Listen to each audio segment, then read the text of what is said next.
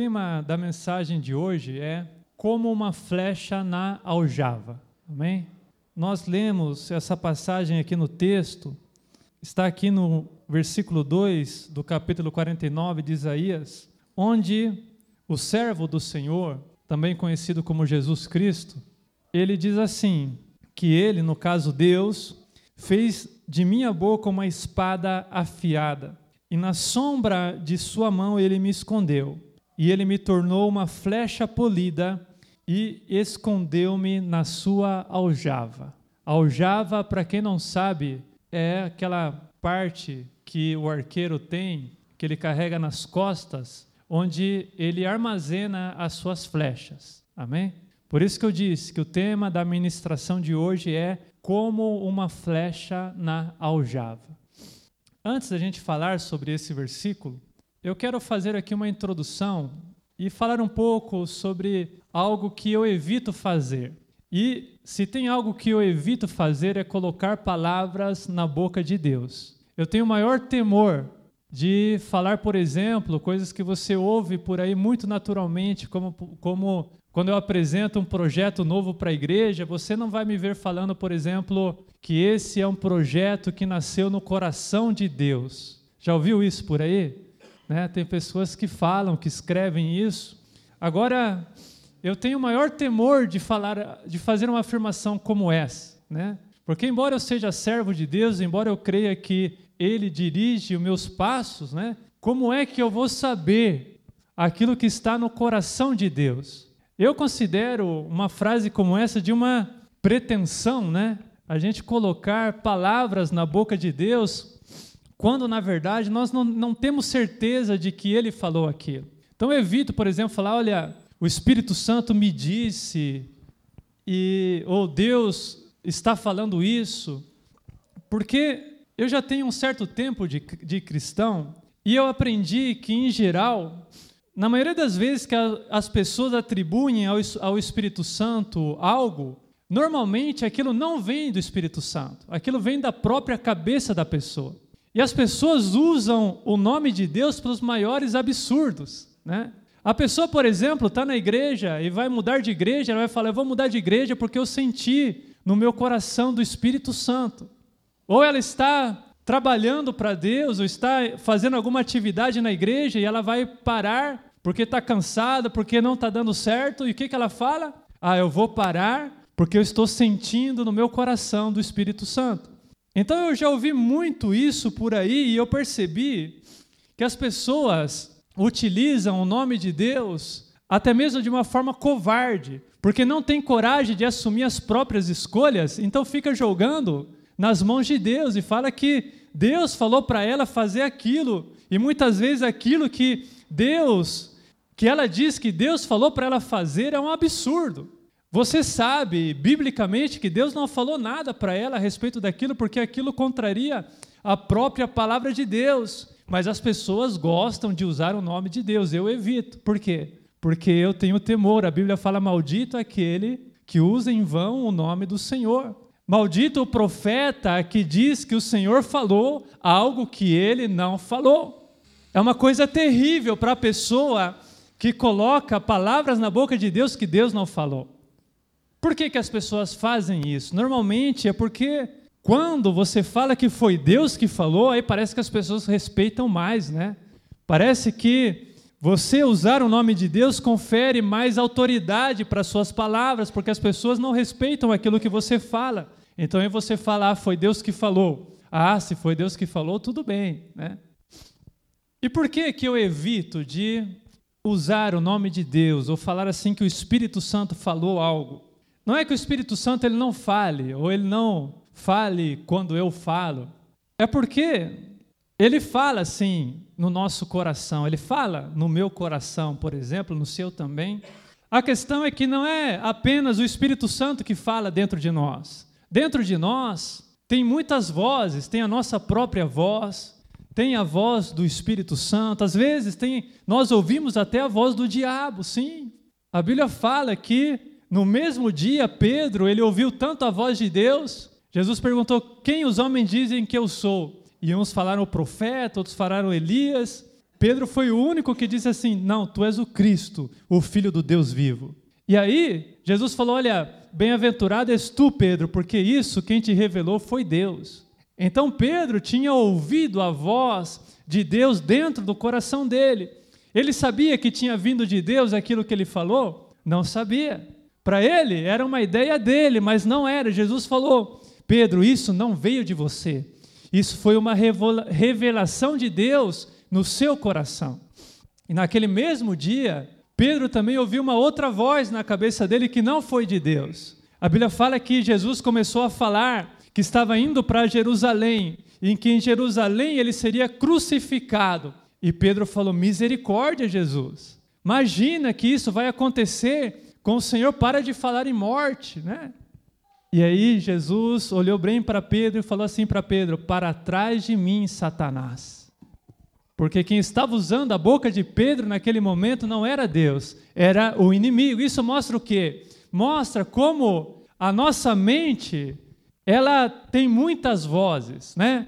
Tem a voz de Deus, tem a nossa voz e muitas vezes tem até a própria voz do inimigo falando no nosso ouvido.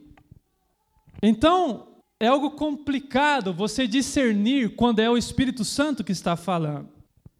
Quem nunca confundiu a voz do Espírito?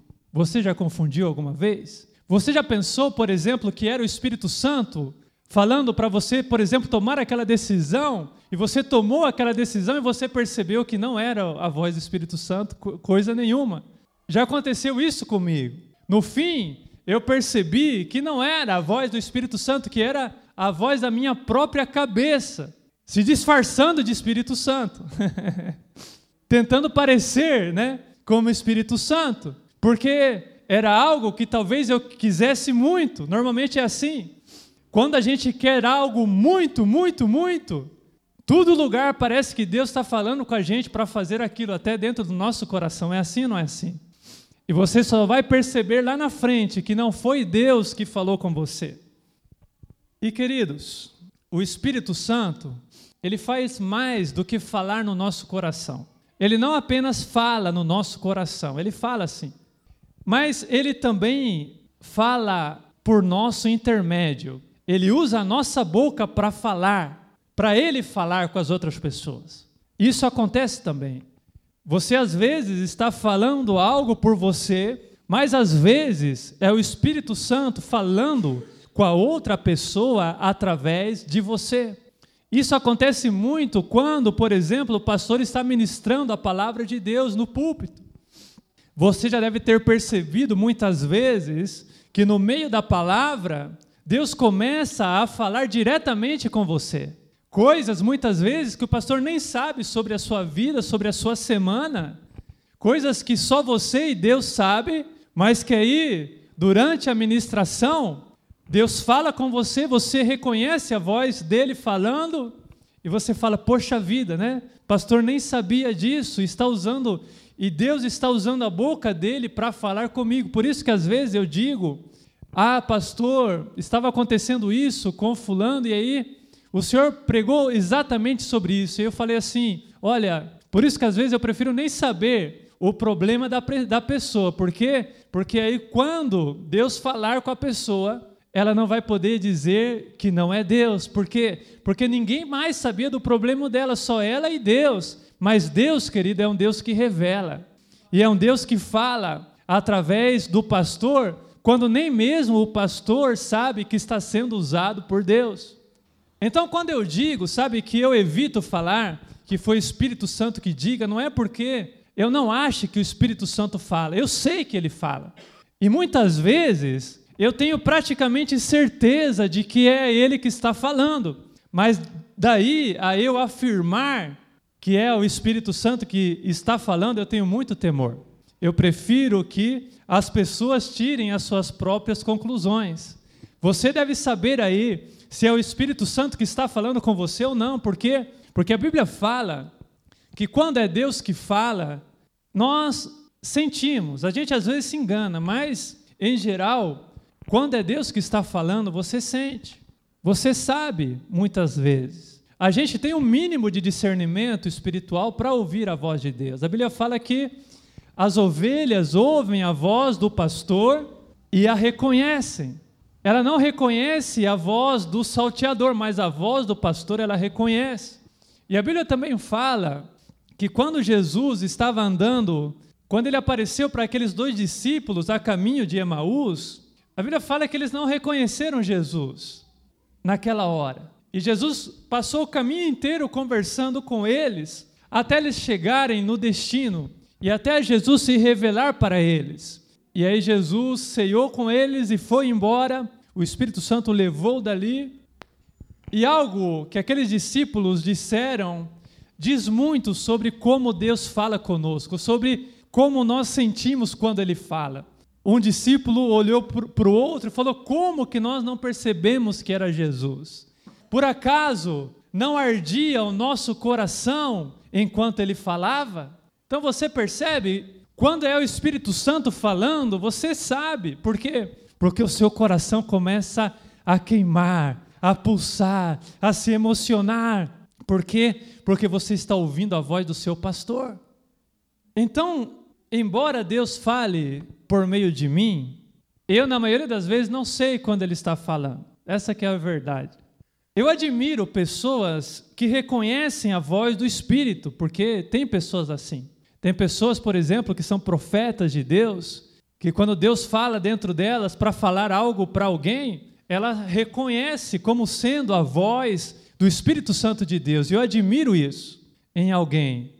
Eu admiro, por exemplo, os apóstolos. Os apóstolos diziam coisas assim: pareceu bem ao Espírito Santo e a nós. Ou o Espírito Santo me disse isso, me disse aquilo. Eu acho bonito, eu oro para Deus, falo, Deus, me dá mais discernimento, eu quero entender quando é o Senhor que está falando. Mas eu ainda não cheguei nesse nível. Amém? Eu chego lá ainda. A gente vai separando, sabe? A gente quebra a cabeça, acha que é Deus quando não é. Eu já fiz muita tolice achando que era de Deus e não era. Deus, sabe, já fez já teve que usar outras pessoas para mostrar que eu estava errado. E eu falei: Deus, eu achava que eu estava certo. Eu achava que eu estava na tua direção, quando na verdade eu não estava. E a Bíblia fala: enganoso é o coração do homem. Então eu admiro pessoas que têm esse discernimento espiritual, mas eu não sou uma delas. Eu me identifico mais com o rei Davi. Por que com o rei Davi? Davi, queridos, ele já estava bem velho, já estava no final da vida dele, e a Bíblia tem uma passagem que está escrito assim: Últimas palavras do rei Davi. Eu gosto muito de últimas palavras, sabe? Eu gosto muito de últimos discursos. Por exemplo, a última oração de Moisés, quando ele abençoou cada uma das tribos de Israel. Eu acho maravilhoso quando eu leio essa passagem. Eu gosto muito também quando Josué, já no final da vida dele, ele reuniu toda a nação de Israel assim em volta dele para proferir talvez aquele que tenha sido o seu último discurso à nação. Eu admiro também, por exemplo, aquela passagem em que o apóstolo Paulo, Deus começa a falar no coração dele que o fim dele já está chegando. Então ele chama todos os obreiros que serviam a Deus juntamente com ele para passar as últimas instruções. Eu admiro muito essas últimas mensagens, sabe? Você tira muita, muitas lições das últimas palavras de alguém. Então eu prestei muita atenção nessas últimas palavras do rei Davi. E tem algo nas últimas palavras do rei Davi, no seu último discurso, que me chamou muito a atenção. O rei Davi talvez para as pessoas que ele reuniu ali para falar aquelas últimas palavras. Ele falou várias coisas, mas o que mais me chamou a atenção é que ele disse o seguinte: eu vou ler para vocês quais foram as palavras do rei Davi. Ele disse assim: O Espírito do Senhor falou por meu intermédio, as suas palavras esteve na minha língua. que lindo, não? Eu acho de uma beleza, sabe? É é ou não é um dos mais belos epitáfios que você já viu? Sabe o que é um epitáfio? Epitáfio é aquelas frases que escreve é, na lápide de alguém. É a frase que resume a vida da pessoa. Então, para você resumir a vida de alguém em uma frase não deve ser fácil, né? Como resumir a sua própria vida em uma frase? É algo complicado. As pessoas escrevem: foi um bom pai, um bom marido, ou ajudou muitas pessoas, ou foi embora cedo demais, né? Você vai no cemitério você começa a ler, tem aquelas frases lá, e você lê e você começa a ter uma ideia de quem aquela pessoa foi. E talvez se tenha uma, uma frase que merecia estar escrita na lápide de Davi, foi essa aqui. Eu acho que ficaria muito bonito registrado: o Espírito do Senhor falou por meio de mim, e as suas palavras esteve na minha língua, na minha boca. Tem algo mais maravilhoso do que você ser a boca de Deus? É um privilégio tremendo, queridos você ser a boca de Deus, a boca por meio da qual Deus fala. É maravilhoso. E como eu amo a história do rei Davi. Davi, ele era um profeta. Ele era um profeta. Se você for fazer uma pesquisa na Bíblia, você vai perceber que ele foi um dos profetas que mais profetizaram a respeito do Messias, por exemplo. As últimas palavras de Jesus, quem que escreveu? Foi o rei Davi. Foi o rei Davi que escreveu. Que lançaram sorte sobre as vestes de Jesus, quem que escreveu? Foi o rei Davi. Pai, pai, por que me abandonastes? Quem que escreveu? Foi o rei Davi. Então, o rei Davi, ele era um profeta de Deus. Deus falava por meio da boca dele. Mas ele era também um profeta singular. Ele era um profeta diferente de todos os outros profetas, porque Deus usava Davi de uma forma maravilhosa. Davi, ele profetizava por meio de canções. É ou não é lindo isso? Não é bonito? Davi, ele compunha os seus cânticos e à medida que ele cantava, as letras das suas músicas eram também profecias maravilhosas a respeito do futuro e a respeito do Messias que haveria de vir. Então, isso para mim, o fato de Deus usar Davi poeticamente, através de canções, mostra que o divino e o artístico podem combinar perfeitamente. Não é verdade? Mostra que é uma prova de que é possível você apresentar a verdade, de você ap apresentar a palavra de Deus de uma forma atraente, de uma forma bela. Eu digo que tem duas formas de você apresentar a palavra de Deus: tem a forma legal e tem a forma chata. Não é verdade? Tem duas formas de você pregar a palavra de Deus para alguém: tem a forma legal e tem a forma chata. Então, por que não escolher a forma legal? Por que não escolher a forma mais bela, mais artística, como Davi? Ele poderia simplesmente profetizar, poderia subir no monte e proferir palavras, mas ele escolheu fazer isso de uma forma harmoniosa, com instrumentos, de uma forma artística e bela que as pessoas paravam para ouvir. Talvez as pessoas não quisessem é, é, inicialmente nem ouvir o que ele tinha a dizer, mas como ele cantava bonito, então as pessoas se reuniam à volta dele para ouvir ele cantar. Enquanto ele cantava, ele pregava a palavra de Deus. Eu, como não sei cantar, eu prego. eu, como não sou, não sou tão artista assim, eu tenho que apenas pregar. Não, não consigo pregar dançando, não consigo pregar cantando, mas procuro, queridos, a cada dia melhorar na forma de ministrar para quê? para que não seja cansativo para os irmãos. Porque os irmãos ficam sentados aí, muitas vezes 40 minutos, às vezes até uma hora, porque o pastor fala bastante. Mas a gente tem procurado melhorar, e Deus tem nos ajudado a melhorar de uma forma que não fique pesado para os irmãos e os irmãos possam ouvir a palavra de Deus de uma forma um pouco mais agradável. E isso é bíblico, não é? Não é assim que Davi fazia? É assim. Então é possível você melhorar na forma de você falar de Deus para alguém. Talvez, queridos, a pessoa não esteja dando ouvido ao que você tem a dizer, pela forma como você está dizendo. Procure falar de uma forma mais bela, mais bonita e a pessoa vai receber. As pessoas têm recebido melhor a mentira, porque a mentira tem sido melhor apresentada. É verdade ou não é verdade? E a palavra de Deus, Salomão, ele muito brilhantemente, ele diz assim: que a, a bênção dada aos berros de manhã, como maldição é recebida. Como eu amo este versículo. A bênção que você dá aos berros de manhã, como maldição é recebida. Você entende o que esse versículo significa? Significa que, mesmo que você tenha uma bênção para alguém, a forma como você fala faz toda a diferença.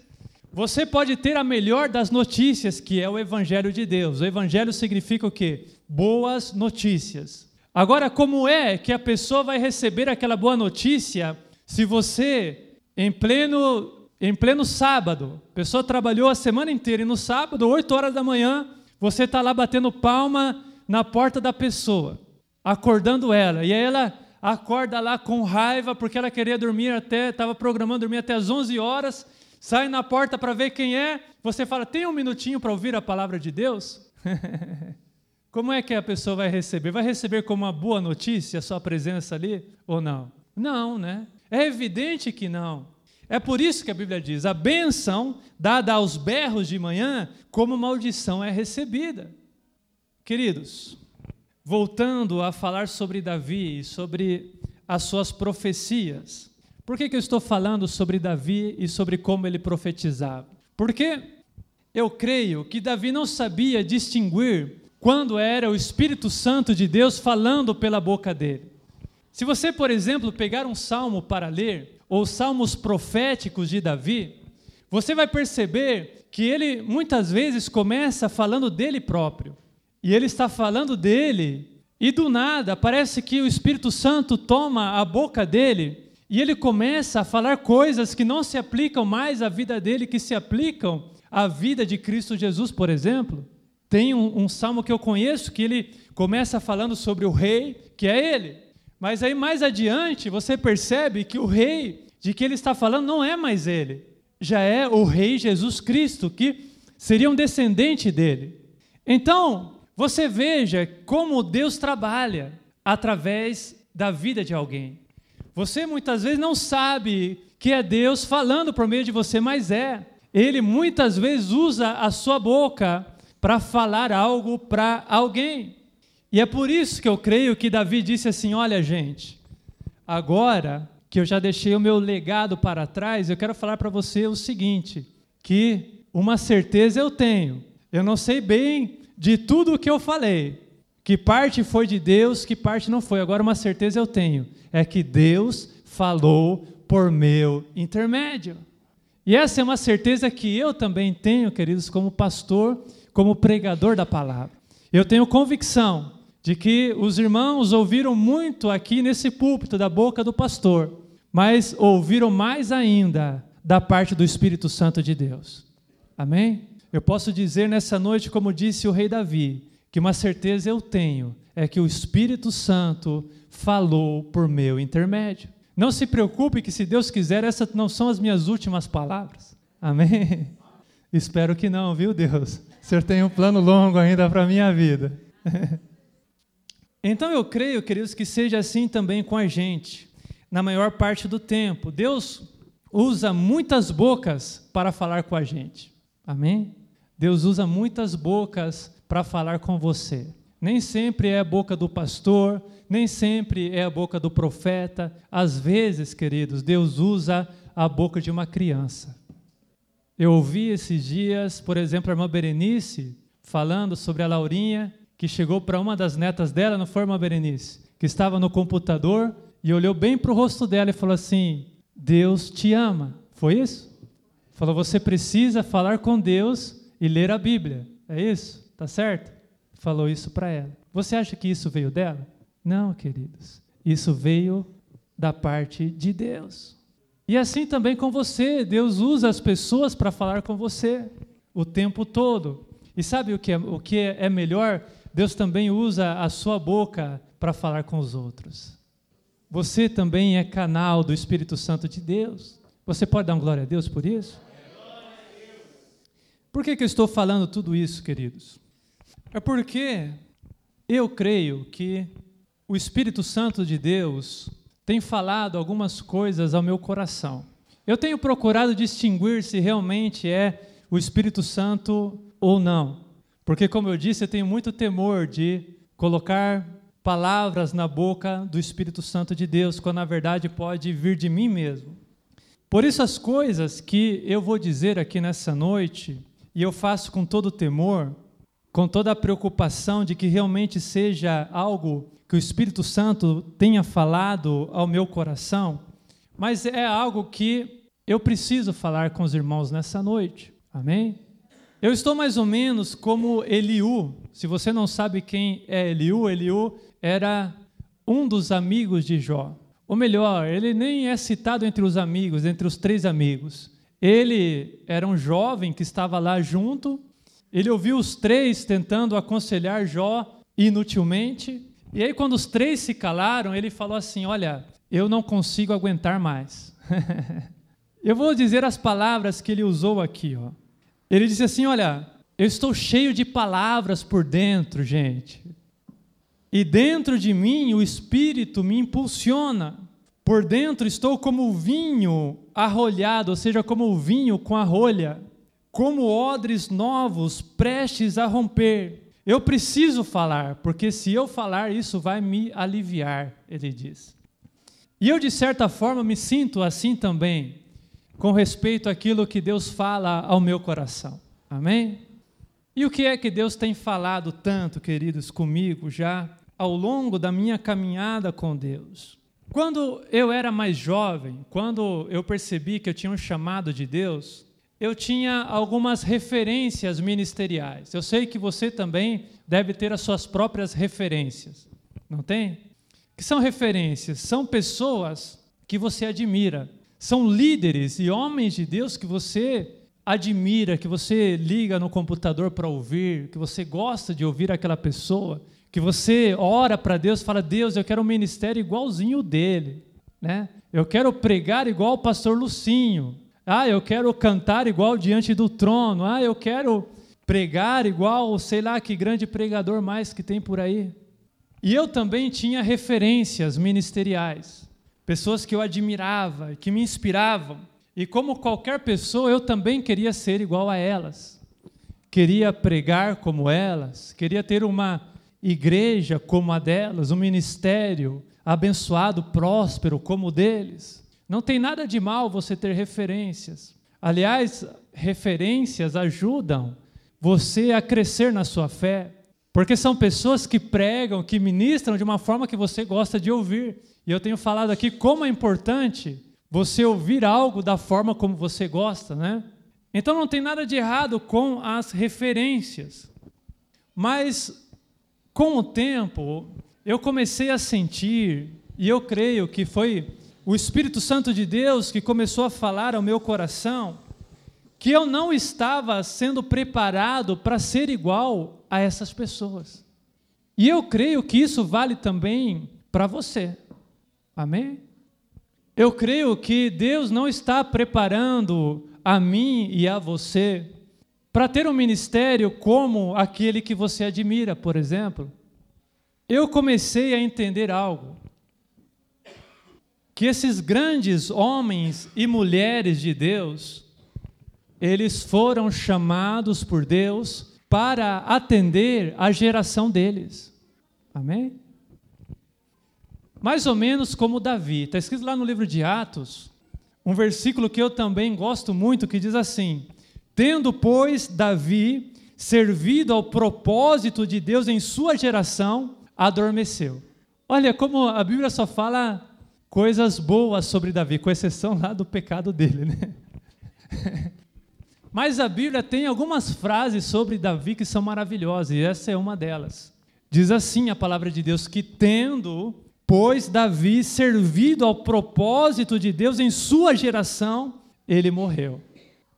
Ele só morreu depois que ele cumpriu, que ele serviu ao propósito de Deus para a vida dele. E diz também o versículo que o propósito de Deus para a vida dele era com relação à geração dele. O propósito da sua vida, o propósito de Deus para a sua vida é um propósito para a sua geração. O que eu estou querendo dizer é que o Senhor não vai te levantar para ser um novo Davi. Não, Deus não precisa de um novo Davi. Deus precisava de um Davi na época de Davi. Deus precisava de um Billy Graham na época do Billy Graham. Eles foram homens preparados por Deus de acordo com a necessidade do tempo deles. Então o seu ministério não vai ser como o de Billy Graham. O seu ministério não vai ser como do, diante do trono. Por quê, queridos? Porque esses ministérios Deus levantou para atender a esse tempo de agora. Mas esse tempo está passando. Nós estamos vivendo um tempo de mudança. E isso é algo que também tem latejado dentro do meu coração. E é algo que eu também preciso colocar para fora. Se é de Deus ou se não é, o tempo dirá. Mas eu creio que seja. E o que eu creio é que o mundo, como nós o conhecemos, está mudando. Nós estamos passando por um período de transição no mundo geral, generalizado, é assim como eu vejo, é assim como eu creio que o Espírito Santo de Deus me mostra. Nós muitas vezes não entendemos esse tempo presente justamente porque não é bem um tempo de algo definido, pelo contrário, é um tempo de passagem, é um tempo de transformação. Nós estamos saindo, não sei se de uma geração para outra, não sei se de uma era para uma outra era, não sei se estamos entrando na última geração, embora eu creia que estejamos, porque a Bíblia, ela nos leva, ela nos ordena a viver com esse senso de urgência, como se Jesus fosse voltar na nossa geração. Então, até mesmo seguindo a ordem bíblica, eu creio com todas as minhas forças que eu preciso trabalhar para Deus, porque Jesus está voltando e ele vai voltar na nossa geração. Eu creio que é assim que Deus quer que nós vivamos. Então o mundo está mudando, e para onde nós estamos indo só Deus sabe. E a igreja está mudando também. Essa revolução que está acontecendo do lado de fora da igreja também está acontecendo do lado de dentro da igreja. Grandes ministérios estão se tornando obsoletos as grandes estruturas eclesiásticas estão se mostrando ineficazes para atender a esse novo tempo que nós estamos vivendo. Por quê? Porque esses grandes homens e mulheres de Deus, que foram levantados por Deus, alguns até ficaram pelo caminho, alguns até apostataram da fé, mas essas pessoas foram levantadas por Deus para a geração deles. Mas nós, queridos, a igreja do Senhor, estamos entrando num novo tempo, em que eu creio, em que eu creio que vai sair de moda esse negócio de ser cristão, em que eu creio que a igreja já não vai ser tão aceita como foi nesse período maravilhoso que nós vivemos e que talvez não tenhamos sabido aproveitar melhor de liberdade religiosa, de aceitação do Evangelho. Mas o que eu vejo é que esse tempo está passando. E eu digo mais uma vez: não sei se é o Espírito Santo ou não, mas algo dentro de mim me manda me preparar, porque nós viveremos tempos difíceis sobre a face dessa terra. Eu creio que Deus ou que a igreja do Senhor passará por um período de refino, em que os modinhas vão pedir arrego. Amém? Em que os fracos vão ficar pelo caminho, em que as virgens que adormeceram vão ser pegas de surpresa e sem azeite na sua vasilha. Eu não sei bem o que vem por aí. Não sei se, por exemplo, viveremos tempos melhores ou piores. O que eu sei é que está mudando. Não sei se viveremos um grande avivamento de Deus na nossa nação, ou se pelo contrário, como diz a palavra, que nos últimos dias, pelo aumento da maldade, o amor de muitos se esfriariam. Então não sei se veremos um grande avivamento, ou se veremos um grande esfriamento espiritual na vida das pessoas. Espero que o avivamento, né? Oremos pelo avivamento. O avivamento é como o Eldorado cristão, né? O Eldorado era aquela cidade que os colonizadores acreditavam que existia no meio da selva, que era todinha feita de ouro. E as pessoas corriam atrás daquilo. Nós, os cristãos, temos o nosso próprio Eldorado. E o Eldorado do cristão é o avivamento que a Bíblia promete para os últimos dias. Né? Todo cristão que se preza fala sobre o avivamento, todo pregador assembleiano fala sobre avivamento. E de fato, a Bíblia diz lá no livro do profeta Joel que nos últimos dias, diz Deus, eu derramarei do meu espírito sobre toda a terra. E nós esperamos, embora teologicamente saibamos que os últimos dias que estamos vivendo já os últimos dias, desde a da época de Jesus. Mas ainda assim nós aguardamos essa, com expectativa por esse grande avivamento que o Senhor promete para o futuro. Quem sabe nós não seremos o início do avivamento de Deus. Quem sabe o nosso chamado da parte de Deus não seja para atacar fogo nessa terra. Ah, Deus, eu espero que sim. Eu espero que sim, Deus. Mas a questão, queridos, é que vem um tempo novo por aí. E a questão também é que quem Deus vai usar nesse novo tempo somos nós. Então, quando eu digo que o seu ministério não vai ser como o das pessoas que você admira, é porque esse novo tempo não precisa dessas pessoas. Esse novo tempo vai precisar de pessoas como eu e como você. Porque para cada geração Deus tem um propósito, Deus tem um plano específico, e eu acredito que para cada geração o Senhor tem líderes preparados. Nós estamos vendo a falência de grandes líderes que caíram em descrédito dentro da igreja, ou aí no mundo secular, grandes líderes cristãos caindo em descrédito, e aí nós nos preocupamos, por quê? Porque pode parecer que estamos vivendo um tempo de carência de líderes no meio da igreja do Senhor. Mas eu quero falar para você uma coisa, queridos, é que os novos tempos pode pegar a igreja de surpresa. Os novos tempos pode pegar as velhas estruturas de surpresa. Você sabia servir a Deus de uma forma que já não atende mais ao mundo moderno. E você é pego de surpresa pela modernidade. Mas se tem alguém que não é pego de surpresa, jamais é Deus. Deus é Deus. Deus está sempre um passo à frente. Quando você acha que as coisas estão se desencaminhando, que as que velhas, porque velhas estruturas estão desabando, Deus já está com algo novo e fresco, queridos, para apresentar ao mundo. E é aí que entra a aljava de Deus.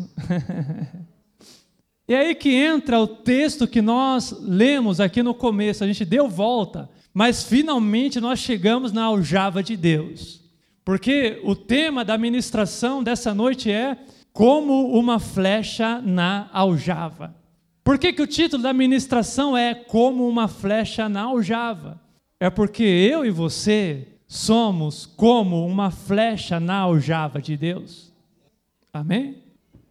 E é interessante, queridos, que um dia o próprio Jesus foi uma flecha na aljava de Deus.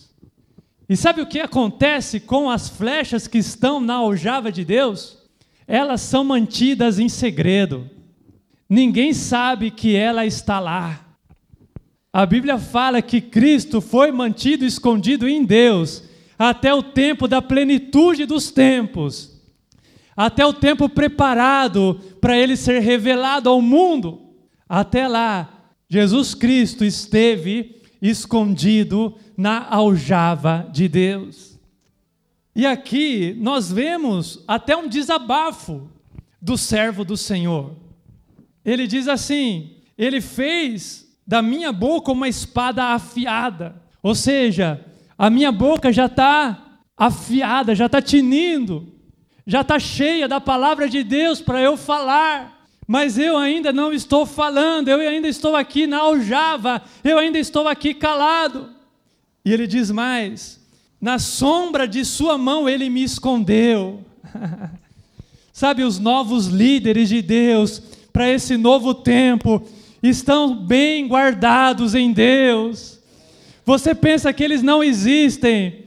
Você pensa, sabe que que os líderes estão acabando, mas Deus tem um povo bem guardado aí, queridos, sendo preparado por ele para esse novo tempo. Isso é tremendo. E Jesus diz assim: o servo do Senhor diz: "E ele me tornou como uma flecha polida". Sabe? É por isso, queridos, que nós estamos sendo tão duramente preparados pelo Senhor. Você só vai entender tudo aquilo que você passou quando o Senhor te tirar da aljava dele. Jesus disse assim: Eu estou como uma flecha polida. Deus, ele pegou lá aquele graveto, tirou tudo, toda a casca, deixou lisinho. Esse é um processo dolorido quando Deus faz isso com você, não é? Quando ele te poda, quando ele te corta. E aí ele deixou lisinho, lisinho. Colocou aquela ponta afiadíssima. Porque a parte mais importante da flecha qual é? É a ponta. É a ponta que causa dano. E para a ponta causar dano tem que estar o quê? Afiada. Sabe, Deus está afiando a sua vida, queridos. Deus está afiando você para a hora certa dele te usar. Então deixa Deus te afiar. Não reclame do processo pelo qual você está passando. É Deus trabalhando, é Deus te afiando. Porque Deus vai precisar de você polido e bem afiado quando Ele for te usar. Porque Ele vai te disparar e vai ser de uma vez só. Você vai alcançar o alvo da sua vida. E depois dele ter me polido, depois que eu já estava pronto, ele me guardou na sua aljava. Vou falar algo novo para você nessa noite. Algo novinho. Porque você já está cansado de ouvir que o seu ministério não começou porque você ainda não está pronto. Não é assim? Porque Deus está preparando a sua vida. Mas eu quero falar para você que existem pessoas da parte de Deus que já estão prontas e bem preparadas estão devida, devidamente polidas, estão devidamente afiadas. É o mundo que ainda não está preparado para elas. Posso ouvir um glória a Deus? Eu vou dizer, querido, tem pessoas que não é que elas não estejam preparadas para ir ao mundo. O mundo é que ainda não está preparado para recebê-las porque ainda não chegou o tempo de Deus te usar. Porque talvez eu e você, e eu creio que sim, estamos sendo preparados por Deus para um novo tempo. José, no tempo da fartura, Deus o separou e começou a preparar a vida dele para ser um líder em tempos de fome. Ele era um líder para o tempo da fartura? Não. Um líder para tempo de fartura, queridos, não precisa passar por tudo o que José passou. Não, ele precisou passar por tudo o que ele passou, porque ele estava sendo preparado por Deus para um tempo diferente. Os irmãos de Jesus chegaram para Jesus, falaram: Jesus, não é hora do Senhor se revelar ao mundo? E diz a Bíblia, porque nem os seus próprios irmãos criam nele. Por que, que os irmãos de Jesus não criam em Jesus?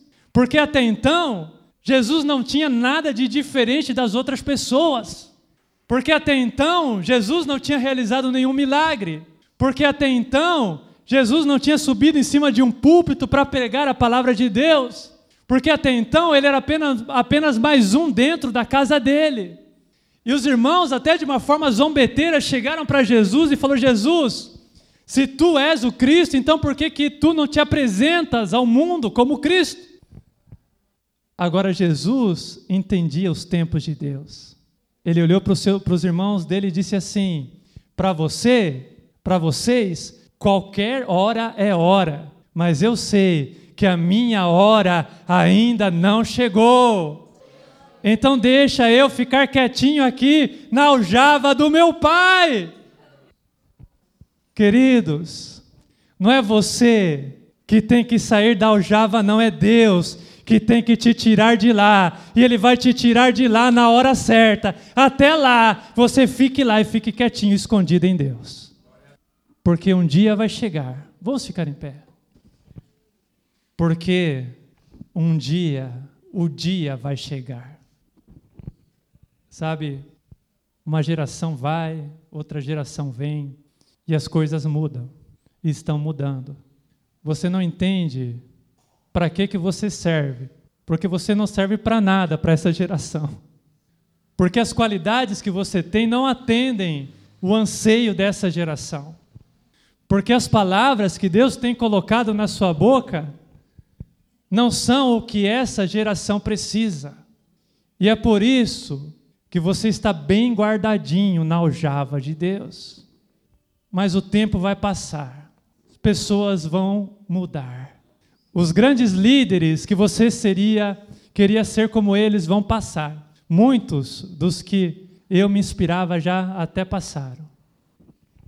E aí, queridos, quando o mundo precisar, vai chegar um tempo em que o mundo vai precisar exatamente daquilo que você tem a oferecer do que o ministério que Deus tem depositado nas suas mãos.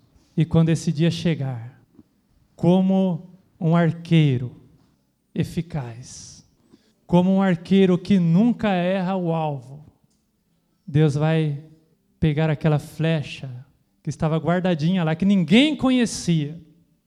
As pessoas achavam que os recursos de Deus já tinham acabado, que os líderes de Deus já tinham morrido, mas aí Deus, nos seus maravilhosos planos, como nunca é pego de surpresa, ele vai pegar aquela flechinha lá, vai falar, haha.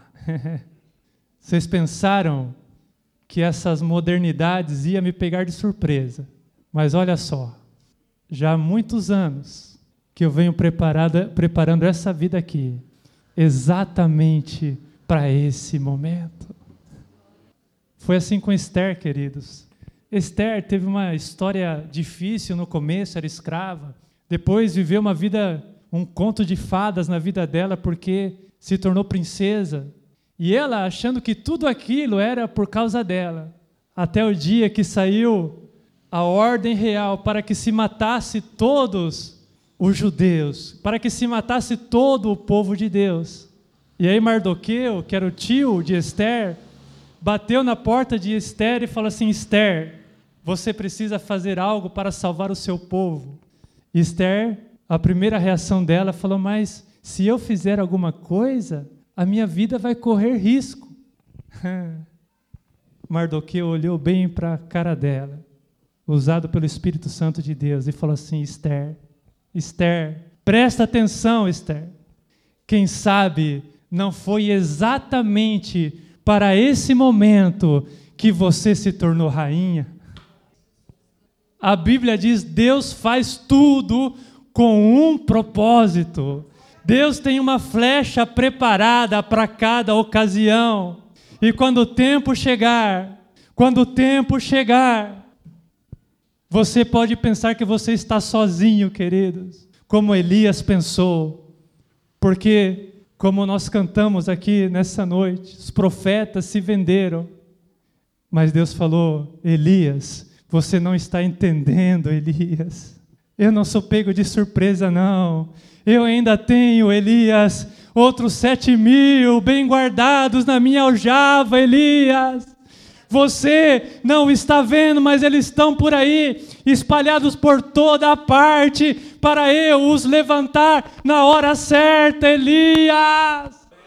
Você não está sozinho, queridos. Não é porque os outros estão se corrompendo que o Senhor não está preparando um novo povo. Como diz essa canção profética que nós cantamos aqui nessa noite, Deus está levantando um novo povo. Deus está separando os seus profetas. Deus está sacudindo toda a terra. E um novo dia está chegando, queridos. Ah, queridos. Se tem algo que eu gostaria que você recebesse, como sendo da parte do Espírito Santo de Deus para a sua vida, é isso. Talvez, assim como Jesus, você esteja sentindo que o seu ministério não faz sentido. Não faz mesmo, não vai fazer mesmo. Quando o dia chegar, vai fazer. O Senhor vai te pegar. E a sua vida vai estar polida e preparada. O seu ministério vai estar tinindo. Amém? E o Senhor vai te colocar no arco dele. Sabe o que, que o arco significa, queridos? Quando você coloca a flecha no arco, você estica, estica, estica. E aquilo é poder. Aquilo é o poder que te movimenta em direção ao seu alvo e o Senhor vai te colocar no seu arco. E aí o mundo vai te conhecer. Você pode aplaudir ao Senhor?